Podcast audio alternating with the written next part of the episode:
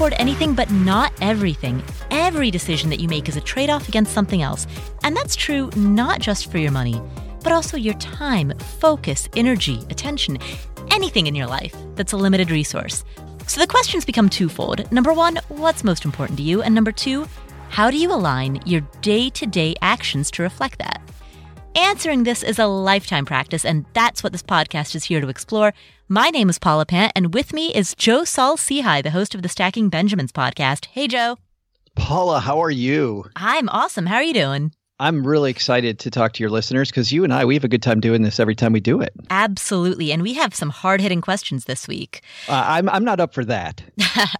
so, the format of the show, if you're new to this, is that every other week we do an interview. And on the weeks in between, we answer questions that come from you, the audience. And so this week, Joe, you're a former financial planner, and you're going to help me answer some of these audience questions. Let's do it. All right. Our first question comes from Eliana. Hi, Paula. I'm a new listener and I adore your show. Um, I only recently discovered it and I've been totally binging. Thank you so much for being so humane and insightful in how you approach money. And I'm just surprised by how much joy and intellectual gratification I've gotten from a podcast about personal finance. So here's my situation. I'm 25 and make about $63,000 a year, plus a little bit more from freelance work. I have 95,000 in cash savings and 67,000 in investments between a taxable account, Roth IRA, and a 403b. My employer contributes 5% of my income to the 403b for me, and I contribute 1.5% on top of that, and I don't have any debt. I also have the option of using a Roth 403b. I have two major questions. One is probably generalizable to a lot of listeners, and the second is more specific. I don't necessarily have early retirement as a goal because I'm not sure what I'll want in the future, but I'd like to have the option to access my savings early. I've read about tons of different strategies for what kinds of accounts are best for this. Do you use a Roth IRA or a pre-tax account, which you then hack and, or just pay the 10% penalty to access it? So given that there are so many potential tax situations, my strategy as of now has been to use all three of them, Roth, pre-tax, and taxable, to kind of spread the risk and uncertainty. Does this make sense to you, or do you think it would be in my interest to do something different? In particular, I wonder should I not contribute so much to the taxable account and take advantage of my employer's Roth 403b instead? Or do I keep using the taxable account so that I don't have to worry about tapping the savings? And here's my second question. For the last few years, I've been paying $88 a month for a $25,000 life insurance policy for my mom, who's 57. Because she isn't in impeccable health, we decided to get a guaranteed life insurance policy without a health evaluation. So that's why it's so expensive. She doesn't have a terminal disease or anything, but like many Americans, she's not at a healthy weight. And given her age and the fact that there's a lot of stress in her life, we just wanted to be safe and have a policy that could cover any funeral expenses. When we bought the policy, I calculated that it would add up to the value, the payments, the monthly payments would add up to the value of the policy by the time she's 78. But of course, that doesn't include the huge opportunity cost of not investing that money over the next 20 years. And given that I've built up a lot more in savings, I could probably afford to cover any funeral expenses out of pocket if I suddenly had to, but it would just be stressful for me to do so. And I like the security of having the policy there. So, what would you do in my case? Should I drop the policy and invest that money or keep it since paying it isn't a huge burden to me? What a thoughtful, thoughtful question, Paula. Absolutely. There's a couple of things. I'm just going to restate the question because there's a lot of details going on here. Eliana, you're 25 years old. You don't necessarily have early retirement as a goal, but you do want the option of being able to access your funds. Uh, and you currently have a taxable brokerage account, a Roth IRA, and a 403b. And you have the option of changing your 403b over into a Roth. So, where do you proceed from here? Yeah, and I think that's a question, Paula, that not enough people have, right? I have all these options. Which one do I use? I really feel like when I when I get questions from a lot of people, they're not this thoughtful that I, hey, I have all these tax consequences. How do the tax consequences jive with my goals? And that's a really big part of reaching your plan, isn't it? Absolutely. So what should Eliana do? Oh, I like how you push that to me. What is it? No. well, okay, I can I can start actually if you would like to if you'd like me to start. Well, I'll just say only one thing, which is I like what she's doing around diversification. And listen, at 25 years old, you can be very technical with your asset allocation and your tax diversification, but not knowing what tax rates are going to be in the future, being able to play games, and I can get into that a little bit, like some of the games that you can play later, much further down the road when you're pulling money out, not knowing what's going to come up between now and a long ways away, which are the dates that she can get at some of these retirement funds I love the idea of diversification, but definitely take it from there. Sure. Okay. So, Eliana, here's what I would say in your situation. Number one, after you get the employer match, which I'm assuming that you need to continue to contribute 1.5% in order to get your employer match. After you do that, then I would focus on contributing to your Roth IRA until that is maxed out. And the reason for that is twofold. It's yes, there's a tax advantage and that's great. But the real reason, the, the second and bigger reason because you want the flexibility of being able to access those funds in the future if you so chose. And with a Roth IRA, you can withdraw your principal contributions at any time, penalty free and tax free. So the capital gains and the dividends that you earn from your Roth IRA have to stay in the account. If you do tap that prior to reaching the appropriate retirement age, then yes, you will pay penalties on withdrawals of the gains that you make. But the principal contribution from a Roth IRA, you can access at any time. And so since your goal is to preserve your flexibility, the Roth IRA is a perfect account for that goal. That being said, the maximum contribution that you can make to a Roth IRA is only $5,500 a year. Given how much money you are investing, you're 25 years old and you've already got $67,000 in investments. That's incredible. So given the high rate at which you are investing, you're going to max out your Roth IRA. I have no doubt about it. And so then the next question becomes where do you put the rest of your money? I can absolutely see an argument for not putting as much money into taxable accounts. It's fantastic that you want the option to be able to access your funds, but you have an incredible opportunity with the 403b and you do already have some taxable funds. And I'm, I'm not saying that you should not make any uh, contributions to a taxable brokerage account. I can absolutely see the value in that, but I would want you to not, um, over tilt in that direction, given the fact that you have so much time on your side and the compounding tax deferral from any money that you would put into a 403b would it would compound greatly over time. I think that can be a double-edged sword for people, Paula. Mm-hmm. Why is that? Well, because here's what I see on the other side is that people get usually people hire financial advisors when they get a little older because they feel like they have money to manage, which by the way, for a lot of financial advisors is a frustration because they don't deal with people when they could really help them a lot. But that's a different show.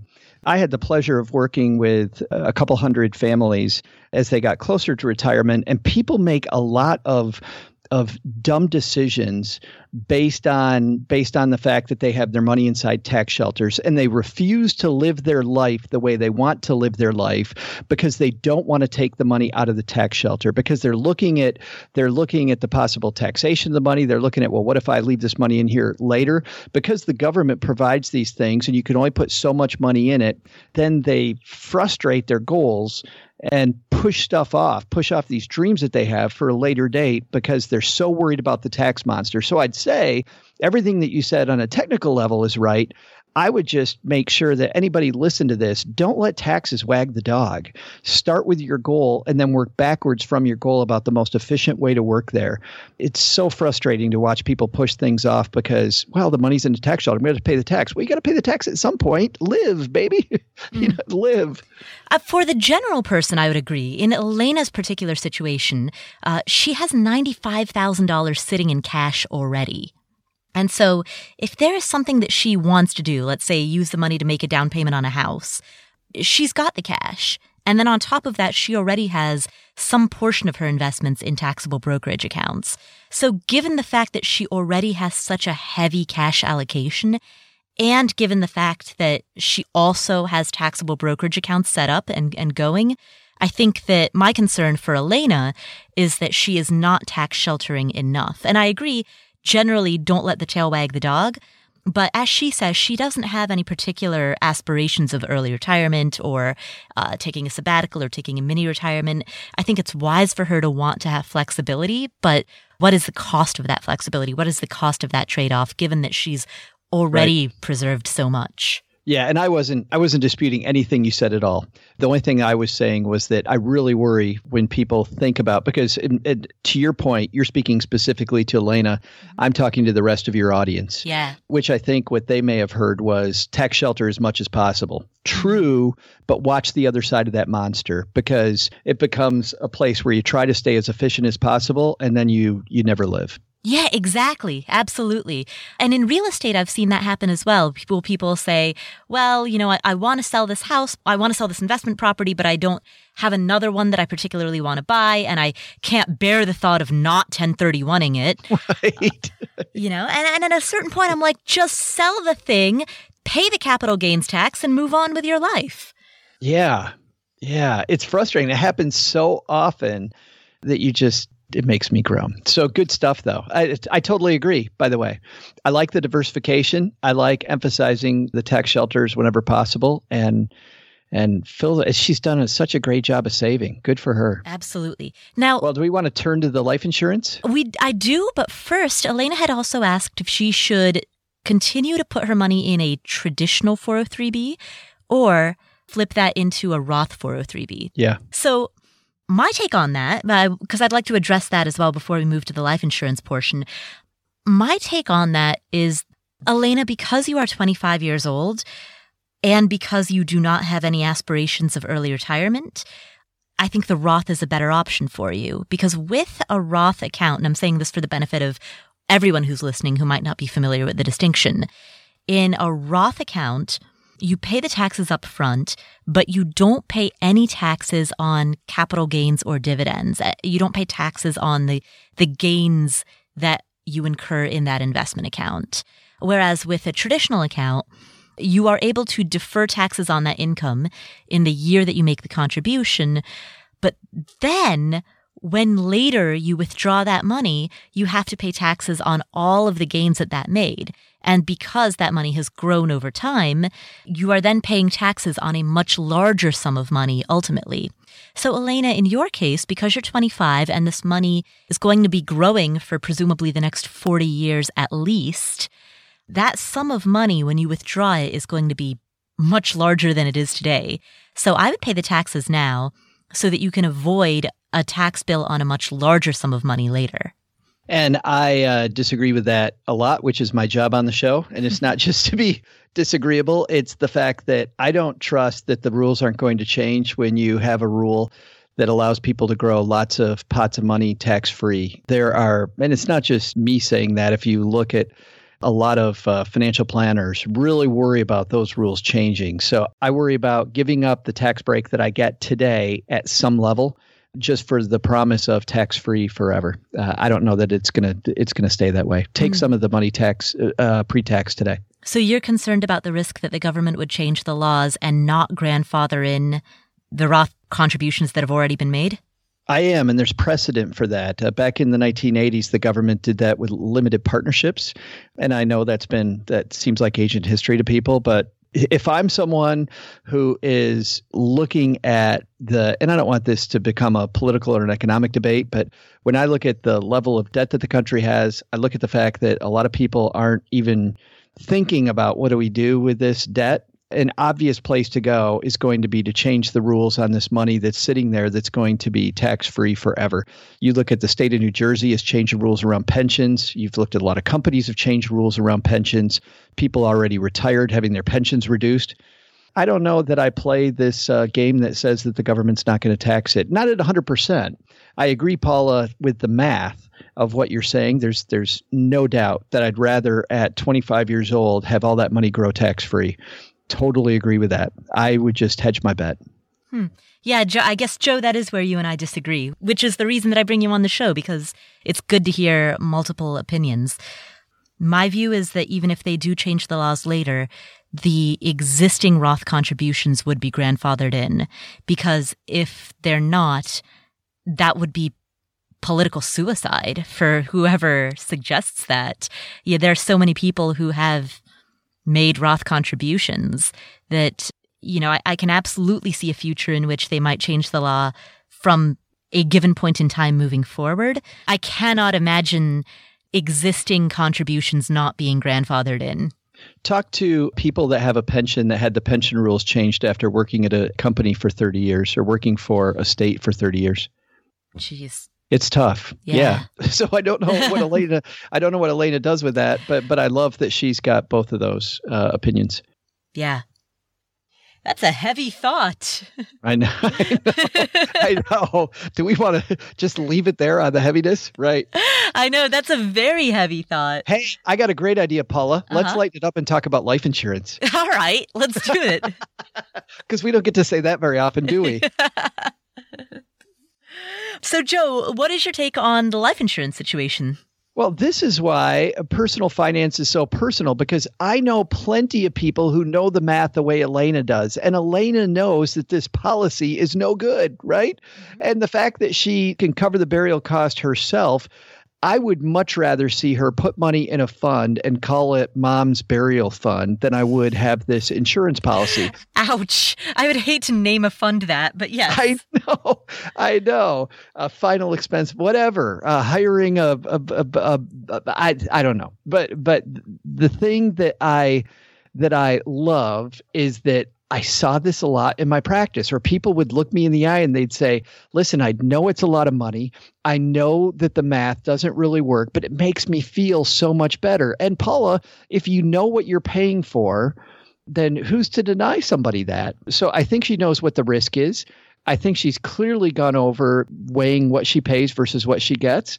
So I can't disagree with her decision. Mathematically, it doesn't make a lot of sense, but that's not all there is. Yeah. And that's exactly what I hear when I hear Eliana speak. She's done the math. She knows how the numbers play out. And she knows that in the long run, this is not necessarily a wise financial move, but you know what? We don't always make wise financial moves. My primary residence, the condo that I live in, I don't personally think that this was a smart financial move, but I like living here, so I bought it.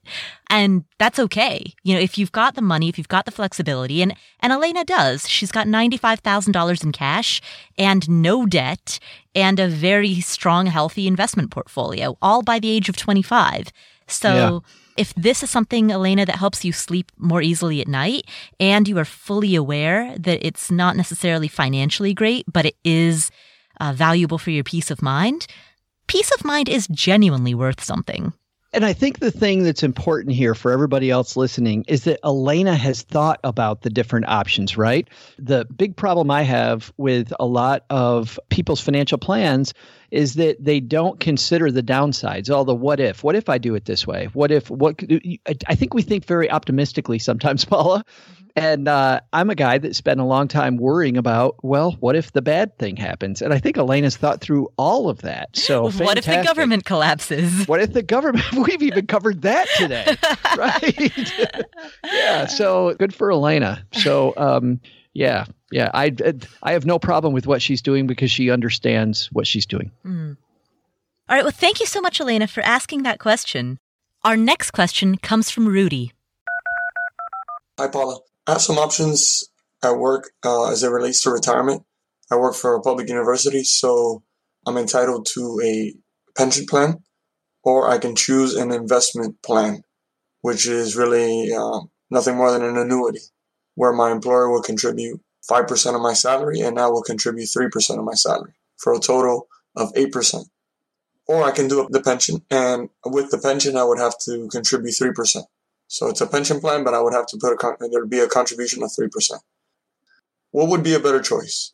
Taking the pension or choosing to invest in the market with an eight percent contribution? Hope you answered my question and thanks again. Bye. Great question, Rudy. And it's amazing, Paula, that Rudy actually has a pension available because we don't hear that as much as we used to. I was actually surprised. I looked up the data on the percentage of American workers today who are still eligible for pensions, and I was actually surprised at how large of a population that is. Approximately one in three U.S. workers are still eligible for pensions, which is many, many more people than I had anticipated.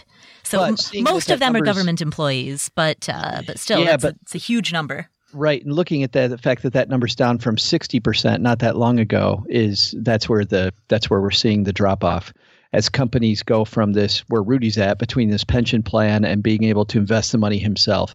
You know, there's a couple things going on here, Paula. You and I know the statistics, but we should probably share them with people.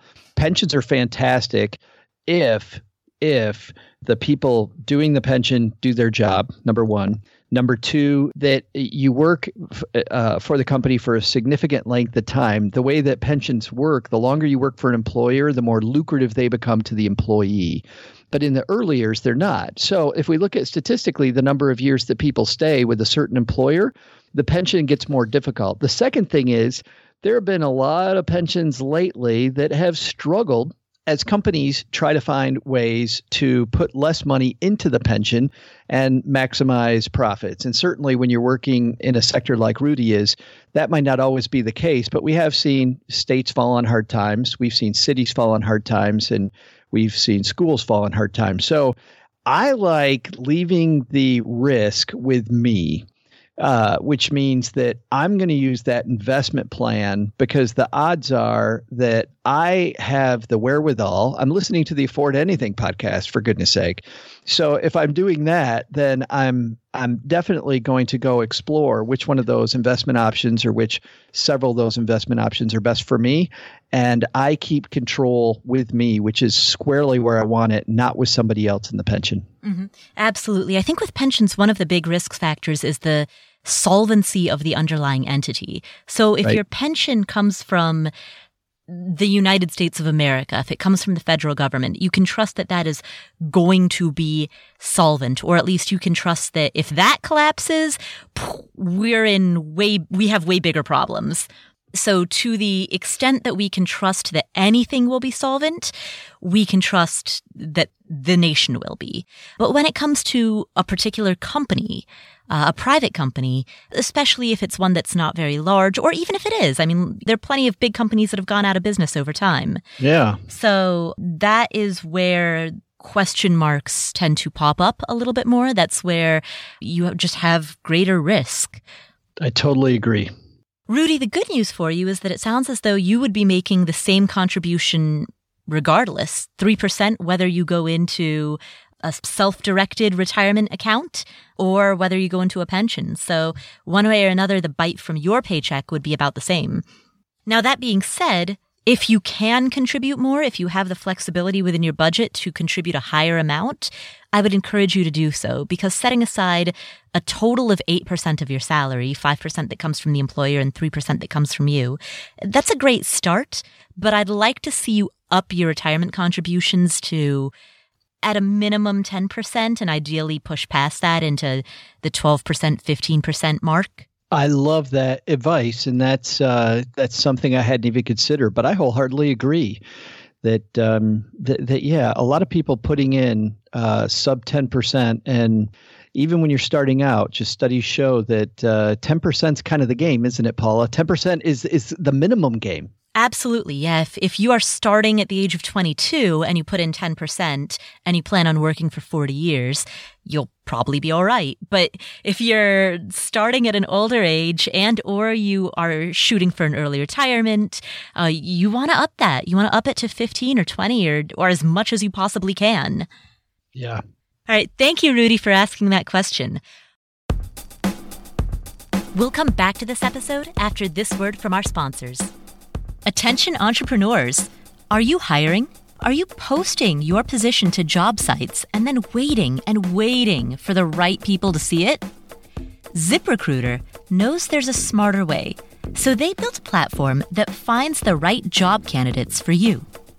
ZipRecruiter learns what you're looking for, identifies people with the right experience, and invites them to apply to your job. In fact, 80% of employers who post a job on ZipRecruiter Get a quality candidate through the site in just one day. The right candidates are out there. ZipRecruiter is how you'll find them. Right now, my listeners can try ZipRecruiter for free. That's right, free. Just go to ziprecruiter.com slash afford. That's zip, Z-I-P, recruiter.com slash afford, A-F-F-O-R-D. Again, that's ziprecruiter.com slash afford to try ZipRecruiter for free. ZipRecruiter, the smartest way to hire.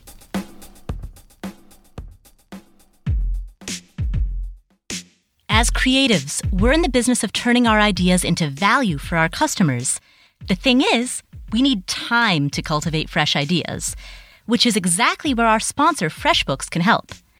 FreshBooks makes cloud accounting software for creative professionals that's so straightforward to use, you'll save hours every week and have more time to let your creativity flourish. If that's not enough incentive, the FreshBooks platform has been rebuilt from the ground up. They have taken simplicity and speed to an entirely new level and added powerful new features. I can't cover them all, but sending a branded invoice in under 30 seconds and enabling online payments in two clicks is a good place to start. There's also a new projects feature where you can invite employees or contractors to collaborate and easily share information, files, and updates. If you're listening to this and not using FreshBooks yet, now would be the time to try it. FreshBooks is offering an unrestricted 30-day free trial for all my listeners, no credit card required. All you have to do is go to freshbooks.com slash Paula. That's freshbooks.com dot com slash P-A-U-L-A and enter Afford Anything in the How Did You Hear About Us section.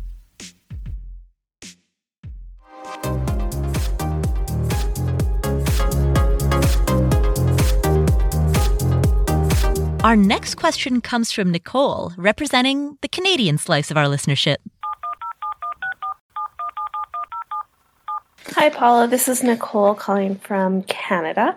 So I have a question regarding a retirement account and pension fund. Pension plan is what it's referred to. I currently have a registered retirement savings plan that I contribute by monthly. The investment's doing fairly well. I'm getting between, I think, around 9% return, if I remember correctly. I also have a tax free savings account, which I can invest out of, obviously tax free, um, that I'm basically building up in calling it my emergency fund. So I'm leaving that for right now. But my main question is regarding my pension plan with work. So I've been there almost 10 years in a couple weeks. I'm also finishing up another diploma and hoping to make a career change out of healthcare. But the pension plan that I pay into is basically only really used by government. There are other pension plans I guess I'm not really familiar with them that other companies use. So when I leave after 10 years, I'll have about, say, $45,000 in this pension plan that I have to figure out what I want to do with. the options that I've read include just keep it in the plan, which will be paid out when I turn 65, which is over 30 years from now. So that's quite a while. I don't know if I want my money sitting in something managed by someone else. Um, the other option is to move it to another pension plan, depending on the company that I get hired with after I move on. Or I can transfer it into a LIRA, which is a locked in retirement account. And I think there's limits to how much you can put into one. I haven't fully researched that. And then the remaining portion would go into my retired registered, registered retirement savings plan, um, that fund. I'm leaning towards a LIRA just because it'll give me or, more options to manage the money rather than having some fund manager at a pension plan company decide. But I was just wondering what your opinion would be on how to manage a larger lump sum of money that I don't actually get to touch until I reach the age of 55 or 65, one or the other what is the best way to kind of make a decision regarding what to do with that money so that I can gain the most benefit from the next 35 years? Thanks. Nicole, thank you for asking that question. Now, first of all, I myself am very familiar and comfortable with discussing retirement plans in the United States 401k, 403b, IRA, but I personally have no experience with the retirement system, legal system, or tax system in Canada. So this is a little bit outside of my wheelhouse, but that is why we have Joe here because he's going to define a couple of terms. It's out of my wheelhouse too, Paula, but I'll tell you, there are some upsides to having the guy on your show who practiced financial planning right across the Canadian border. So I worked with uh, many clients that were Canadian, and let's define some terms for But- our American friends. Time What's that? out. Across Yes. the Canadian border, Joe, don't you live in Texas? Uh, I was in Detroit. Yeah, when I was a financial planner, I'm sorry, I was in Detroit. I was on Detroit TV. Hey, Detroit people. I was on Channel 7 Detroit for uh, nine years, WXYZ. I was the money man. That was a good time. I kind of missed that, you know? It was a good time. But now I get to go on Afford Anything, which is way better. Aw, thank you. How about that? So she mentioned a couple things. The terminology for the American people listening, an RRSP is really the Canadian version of an IRA. So when she says that some of that money can roll over to her registered retirement savings plan, that's like an IRA. The LIRA plan is a little bit different. She can take money out of a pension, and that's a locked in retirement account. The thing I love, Paula, mm-hmm. about the Canadian analogies is that they all are for things that they really represent. So RRSP is a registered retirement savings plan. What the hell's a Roth IRA, right? Oh, oh, I know this. It was named after William Roth, who was the senator who introduced the bill. Yes, but it doesn't say what it does. The Canadian one says so. So LIRA is locked in retirement account. So she has three things. So really, what she's telling me is this to translate to our American friends. She can leave it at the company where she was. She can roll it over to the new company, or she can put into this locked in retirement account. So let's go over those three things. She doesn't like leaving it with her current employer. I agree. A lot of the time with uh, current employers, she goes on and works somewhere new. She doesn't get the correspondence. A lot of things can happen between the time that they make changes to that plan and where she is. And so, keeping up with your money, I believe, is all about having a dashboard that we follow. And having this trail of money in different places doesn't make a lot of sense to me, which means then she moves it over to the new company or to the LIRA of those two, she's going to be accumulating new money with the new company. And I'm not really sure what the options are with the new company, but if it's like most companies, she's going to have some options that are great, though there will be some options that aren't so great. So for me, I like rolling it over, I like moving the money to the LIRA account. She's not allowed to ever put more money in that account, but it locks it in. She can invest it in many different ways, uh, much like you can in an IRA. And the cool thing for Nicole, she can look at her new company and the areas of that new company where the investments might not be so hot, and she can de emphasize those. Like sometimes a company has a small company fund or maybe an international fund that has a huge fee attached to it. She can put less money in that instead invest in that area at a much more reasonably expensed uh, uh, account inside the lira and gets great diversification between the two. So for me i like nicole moving it over to the lira. And and what that means for people in the united states when you move from one job to another i like not moving it to the new job I like moving it to an IRA versus leaving it where you were or uh, moving it to the new company.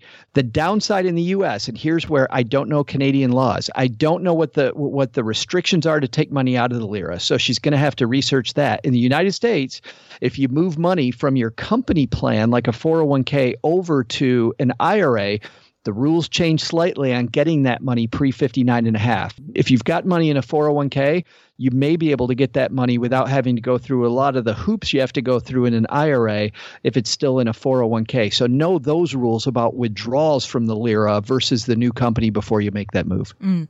One thing that I would say to Americans who are in a similar situation if you're leaving a company and you have money in the old company's 401k and you do want to uh, move that money into a rollover IRA, you have only 60 days to do it before it becomes a uh, basically once that money leaves your 401k, you have a maximum of 60 days. Otherwise, it's considered a withdrawal. So if you want to avoid the risk of that, the, the safest way to do it is through what's called a trustee to trustee transfer. And if you take that approach, then you yourself never actually touch the money. The trustee that is holding the retirement funds from your old employer in that old employer's 401k will directly transfer it to the holder of your rollover IRA. That is the safest thing to do. Now, if the two entities don't offer that option, then the second safest thing to do is to get a check from your old employer's 401k that is made out to the trustee of the that is made out not to you, not to your name, but rather to the holder of the rollover IRA.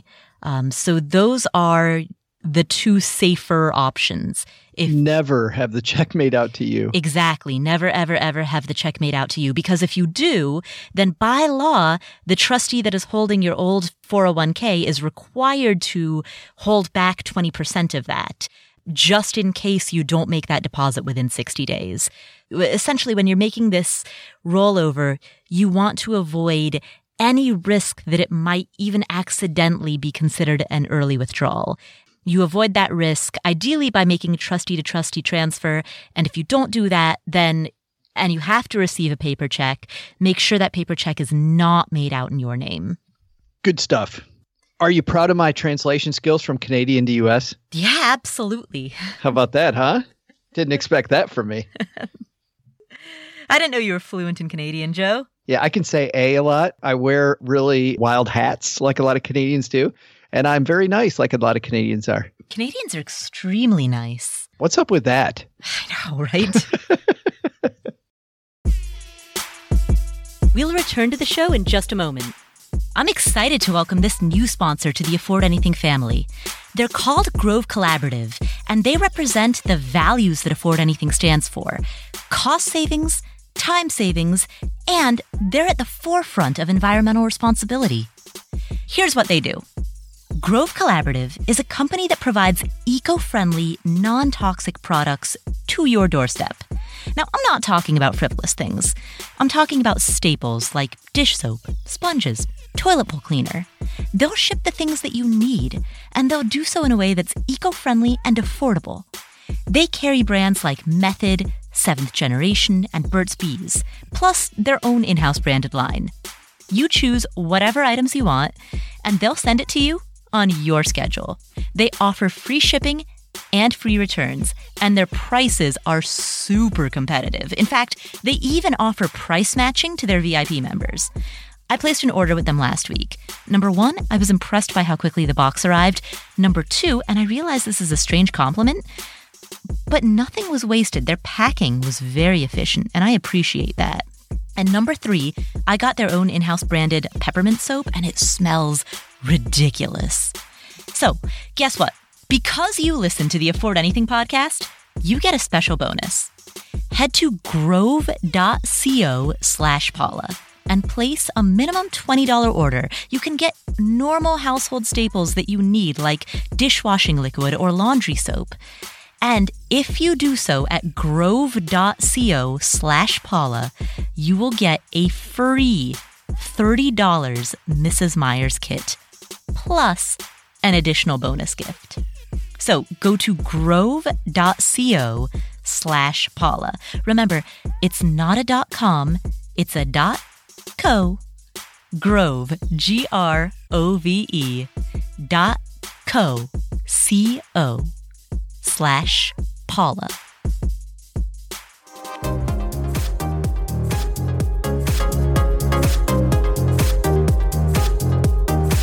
Our next question is a little bit unusual. Now, 99% of the time, I want these questions to come in through voicemail. But we got an email from someone who says that their phone is too old for a voice recording. And what can I say to that? I'm not going to turn somebody away. Yeah, exactly. Exactly. So, our next question came in by email from someone who has a very frugal phone, which is something I completely support. She says, Hello, Paula. I made a mistake and bought a new car. I'm frugal. I save. I plan for the future. But I became obsessed about buying a good, safe family car after driving my old one that was falling apart. I'm 48 years old, a single mother with two children. I cringe when I think of this car, and I don't enjoy driving it. I knew it was an error since day one. The total price paid, including taxes and everything, is $39,000. It was crazy how it got up to that. I want to sell and buy a used car that would be smaller with better gas mileage for about 19,000. How do I determine if it's worth taking that hit? I'll lose between $7,000 to $10,000 by selling this car. I only bought it four months ago. Kelley Blue Book puts the value of the car at 33000 but dealers are giving even less. I took out a personal loan, but mostly paid for this car with savings. Please, Paula, if you can give me any helpful insight, I would appreciate it. I might have to keep this car and realize the mistake has been made already and I should just live with it. But I'm hoping you can help me with figuring this out. Thank you. Your friend in frugality, Julie. So to summarize, Julie, you've spent $39,000 on this car, including taxes, and you can sell it for 33,000, which means that you would lose $6,000. I'm presuming most of that loss because of the fact that you bought it so recently. Most of that loss would come from the fact that you paid taxes on this purchase and while you can sell it for the $33,000 value, you can't recuperate the taxes that you've paid on it. You mentioned going to a dealer. Don't sell it at a stealership. Put it on Craigslist. Sell it. Did you say stealership? I sure did. Man, that's good. I caught that. That was good. Well, thank you. Uh, There's no reason to have a dealer sell it. You can sell it yourself. It'll take a couple of extra hours. I, I mean, I shouldn't be dismissive of the the time that, that takes, right? You, you'll want to get it detailed. You'll want to take good photos. You'll want to post it on Craigslist. You'll be doing several showings. Sure, it will take time, absolutely but you'll make an additional many, many thousand dollars in exchange for that time. So if Yeah. you break down, let's say it takes you 20 hours to sell this car, but you make an extra $4,000 as a result, you break that down, that's 200 bucks an hour. That's uh probably un- unless you are an anesthesiologist or you have some other very high paying role, that's probably Or a better podcaster. or a podcaster. right. That's probably better money than you otherwise could make.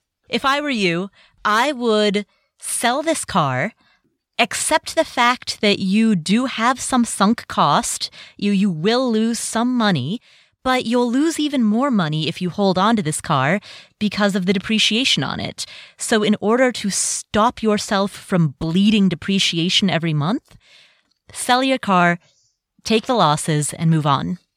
There are some great resources online when it comes to knowing how to sell a car because for some people that will send you into a panic. I don't know how to sell a car. If I sell it to the dealer, it gets rid of all of that that problem. But to Paula's point, the dealer has to make a profit when they buy your car. And so you will lose also to Paula's point a lot of money. But but I really like when I bought a car, I was in a position where I was buying a car and at the time, the way that there are these narrow there are these narrow periods where buying from a dealer actually makes sense. And I was buying from a dealer, but I'd never done it before. And I went to Edmunds.com. I don't know anybody at Edmunds except for we had them on my podcast one time talking about buying a car. But like Edmunds, there are some great resources. And I would go dig through those resources about how to effectively sell a car on your own. And I'll tell you that all that research I've done in the car buying and car selling process has paid out well well worth the time. It's it's fantastic. I feel way differently now paula about buying cars from people from dealers from whoever than i used to. And i always find that i score a really really good deal compared to my friends. And i did nothing except spend a few hours on the internet learning how to do it. Mm. So in the show notes, which are available at affordanything.com slash episode 124, that's episode 124, we will put links to multiple resources about how to sell a car private party, as well as resources around how to buy a car. And we'll curate through all of the noise on the internet to make sure that the links that we put in those show notes are some of the best articles that we found. So again, those links are at affordanything.com slash episode 124.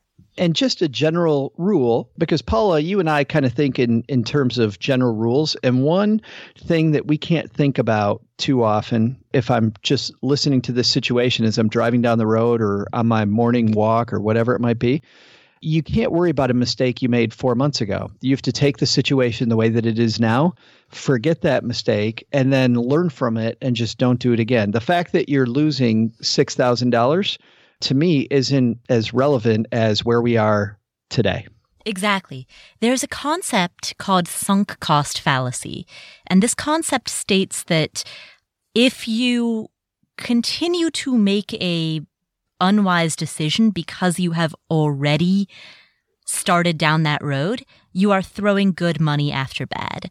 Uh, and the analogy that people use so humans are the only species who make decisions based on existing sunk costs. You don't know that cats don't make decisions. Actually, that's exactly the analogy I was going to use. If you think about, let's say a cat is like watching a hole that she thinks that a mouse is going to come out of, right? If the cat concludes that that mouse is not going to come from that spot, the cat's not going to say like, "Well, I've I've been waiting here for 5 minutes already. I may as well keep waiting." No, like the minute that the predator believes that the prey is not going to emerge, the predator move. moves on. right? And that that's true not just of cat and mouse, but, but any animal, a, a fox that's hunting, a dog that is barking at something. Yeah, the dog doesn't say like, "Well, I've been barking at this thing for so long, I may as well continue." No, the dog I, swear, I swear to as goodness, long as- Paula, Mhm. the dog across the lake from my house does that. Just thinks, oh, I've been barking half the night. I might as well keep Joe up all night. At least I think that's what he's saying. Sorry. I think what's actually happening is that the dog barks for as long as he feels it is efficient to do so. and then when he feels it's no longer efficient to do so or effective to do so, then he stops. I wish he was less efficient then. but you're right. Good. Yes. Great, great analogy. All that to say, don't throw good money after bad. Don't throw good time after bad. You just cut your losses and, and move on. All right. Our final question comes from Anonymous, and it's about traveling. Hi, Paula. Great show. Uh, keep up the good work. I was wondering if you could comment on some of the challenges that we all face while traveling or living abroad as part of our financial independent life. So, a couple of the things that I was curious about are dealing with visas, like how to get extended stays in countries if you're going to be there for more than a year or so, um, health insurance while you're abroad, um, and also if you need to come back to the US for short periods of time, like if you're going to be back for just a month or so. And lastly, the issue of dealing with mail while you're overseas. Uh, you may need to maintain like a US address while you're abroad. And if you're not comfortable forwarding mail to like friends or family, what are some strategies for dealing with that? Just interested to hear how you've dealt with these issues and if you have any recommendations. Thanks and keep up the good work. All right, I have a bunch to say about this topic, so Joe, I'm going to let you begin before I take it away.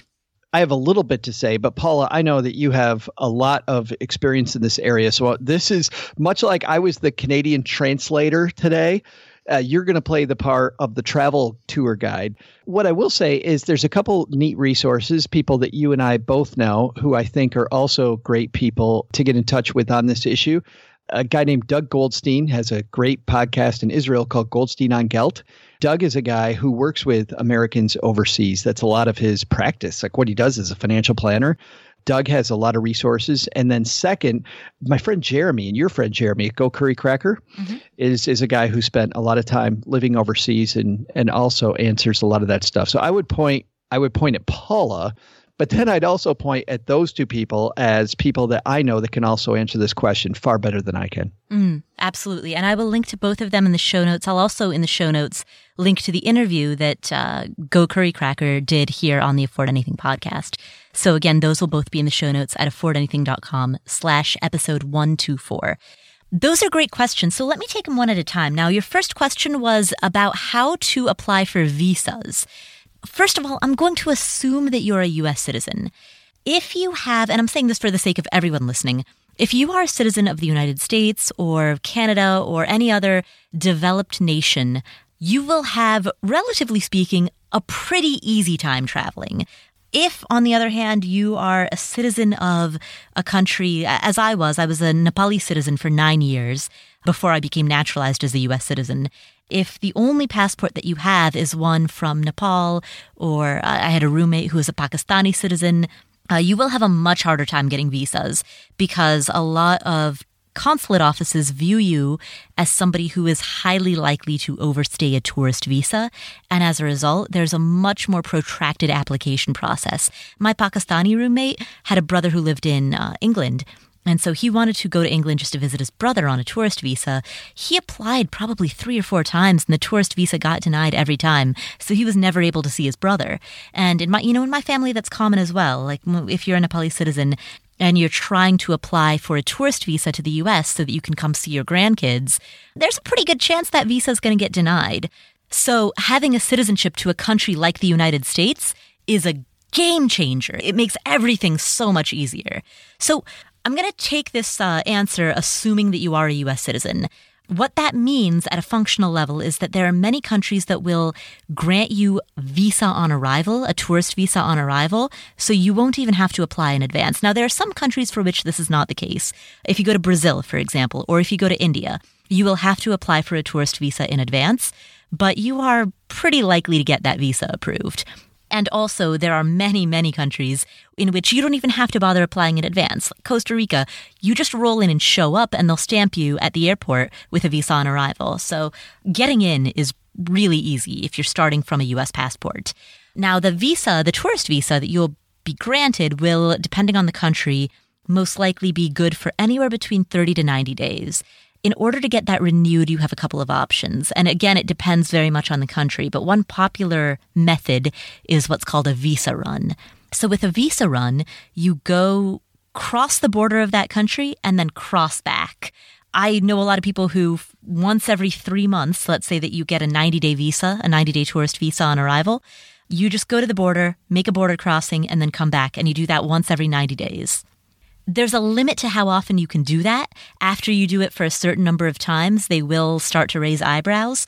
But that's a very popular way of being able to stay in a country for a longer period of time without having to go through a more rigorous application process.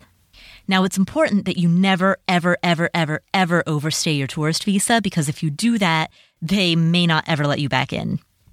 Now, another option, if you are looking for something beyond just a tourist visa, if you're under the age of 30 and you're a US citizen, both Australia and New Zealand have programs in which they give work visas to US citizens under 30, and those work visas are good for one year.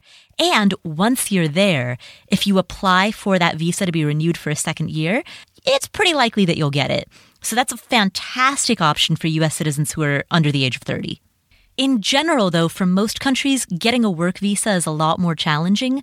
So, my recommendation, and again, this is, I'm saying this not knowing what specific country you are interested in, and obviously the rules are going to be different country by country, but as a generalized blanket statement, but for most countries, the easiest route is number one, to go in there on a tourist visa, and number two, to see how many times you can continue to come back on a tourist visa. So, a country, for example, might have a rule that they'll allow a 90 day tourist visa and they will allow two of those 90 day tourist visas. So, in other words, 180 days per 365 day period. And if that's the case, then cool. You're able to stay in that country for six months out of the year. Again, the rules are going to vary country by country, but that's just an example. Question number two health insurance while abroad. There are health insurance companies that specialize in selling health insurance specifically to people who are going to be outside of the United States for the majority of the year. Now, in the show notes, which will be available at affordanything.com slash episode 124, I will list several options that you can look at. So I will list health insurance companies that specifically cater to people who are going to be overseas. And what's great about these is that even if you do come back to the US for a short period of time, for a, a month or two, that's totally fine. This is health insurance that will cover you all year long, regardless of whether you're in the US or overseas, as long as you are overseas for X amount of time during the sum total of that year.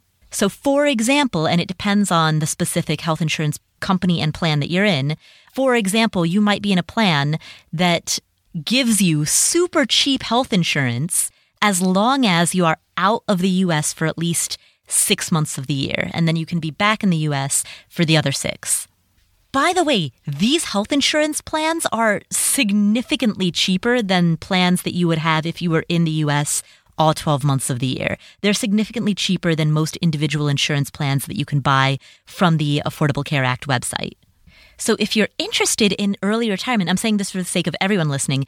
If you're interested in early retirement, but you have some concerns about the premiums that you would pay for health insurance as a result of having to buy an individual policy, well, first of all, if you're young and healthy, you probably shouldn't be that worried because it's not going to be that much. But if you have looked at the plans and in your particular case, maybe due to your age, your premiums are going to be significantly higher than you anticipated, retiring overseas could be an excellent option because A, the cost of living is going to be lower overseas, and B, the cost of health insurance is going to be lower because you live overseas.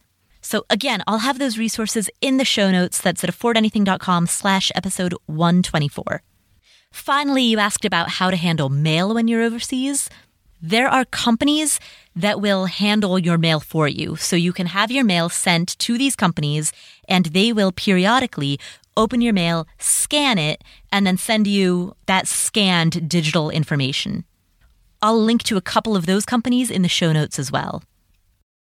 And that's our show for today. Thanks, Joe, for joining us. That was so fun. Thanks for having me, and thanks for the great questions, everybody. That was it's it's always so fun answering questions directly that people have. I was listening to Tim Ferriss the other day, and he was talking about the value of just-in-time knowledge versus just-in-case knowledge. And I love the just-in-time nature of these questions. It really makes it fulfilling to know that we're helping somebody who has this question right now instead of you and I just pontificating about finance in general.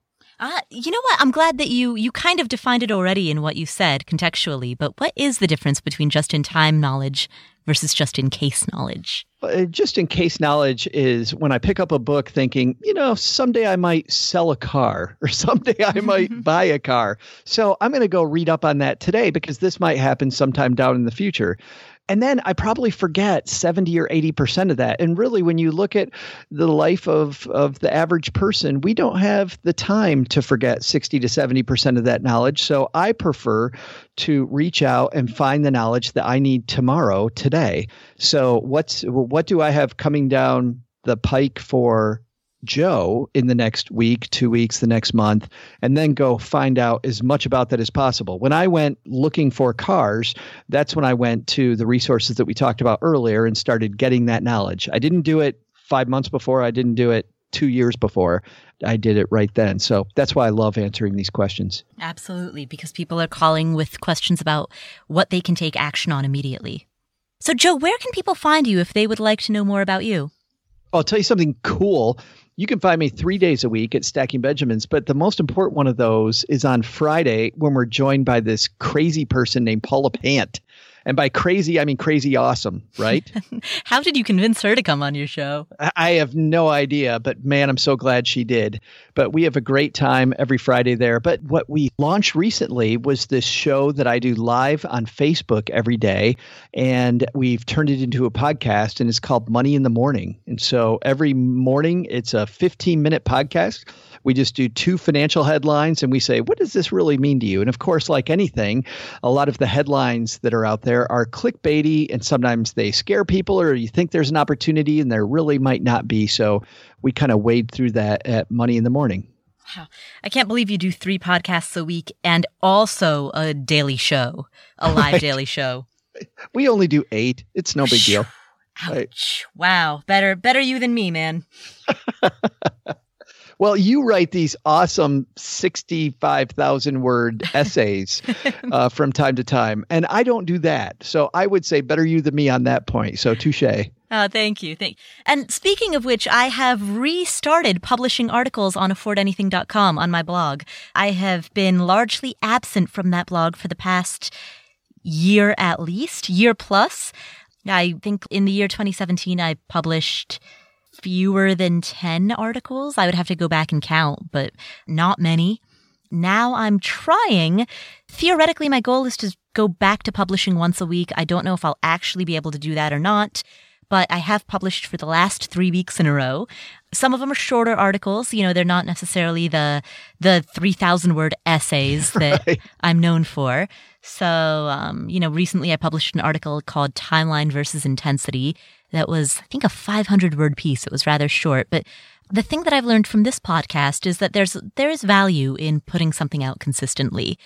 in terms of a blog, sometimes that means a in-depth 3,000 word blog post that lives on for years. And sometimes that means a, you know, 500 words on one very specific concept or idea. So I'm now giving myself permission to publish both uh, that combination of short form and long form. And uh, I'm really aiming for publishing once a week. So head on over to affordanything.com where you can read some of my writing. Well, as a fan, I'm very excited by that. And I'm so happy you're back. Thank you. Thank you. That is our show for today. If you enjoyed today's podcast, please, please do me a favor. Head to your favorite podcast player, whether that's iTunes, Overcast, Stitcher, whatever it is that you use to listen to podcasts, and subscribe to this show. Also, please head to affordanything.com slash iTunes, where you can leave a review for this show. I want to give a shout out to some of our recent reviewers. Daria K. Tabaka says that Afford Anything is a philosophy of life. She says that the question of how to align your day to day decisions with what's most important is a great question that never gets old. Thank you. Jemiah says that this is a podcast for everyone. My AB says this is a joy to listen to. I've been listening to podcasts for years, and this is the very first review I've ever written. Sav74 says that the podcast is life changing, and Katie3456 says, I can afford anything. So thank you to all of you for those recent reviews, and to everyone else, please if you enjoy the show, please head to iTunes. You can go uh, visit by going to affordanything.com slash iTunes. That'll redirect you to this show on iTunes, and there you'll be able to leave a review. And while you're there, please upvote any other reviews that you find helpful. And finally, tell a friend. Coming up on future episodes, we've got Morgan Housel, a former columnist for the Wall Street Journal and the Motley Fool, joining us next week. And then we also have Dr. Brad Klontz, a financial psychologist, joining us to talk about the intersection between money and your mind. Also, don't forget we are giving away three free copies of the book Your Money or Your Life by Vicki Robin. You can go to Instagram to enter that contest. I'm on Instagram at Paula Pant. Thanks again for tuning in. I'll catch you next week.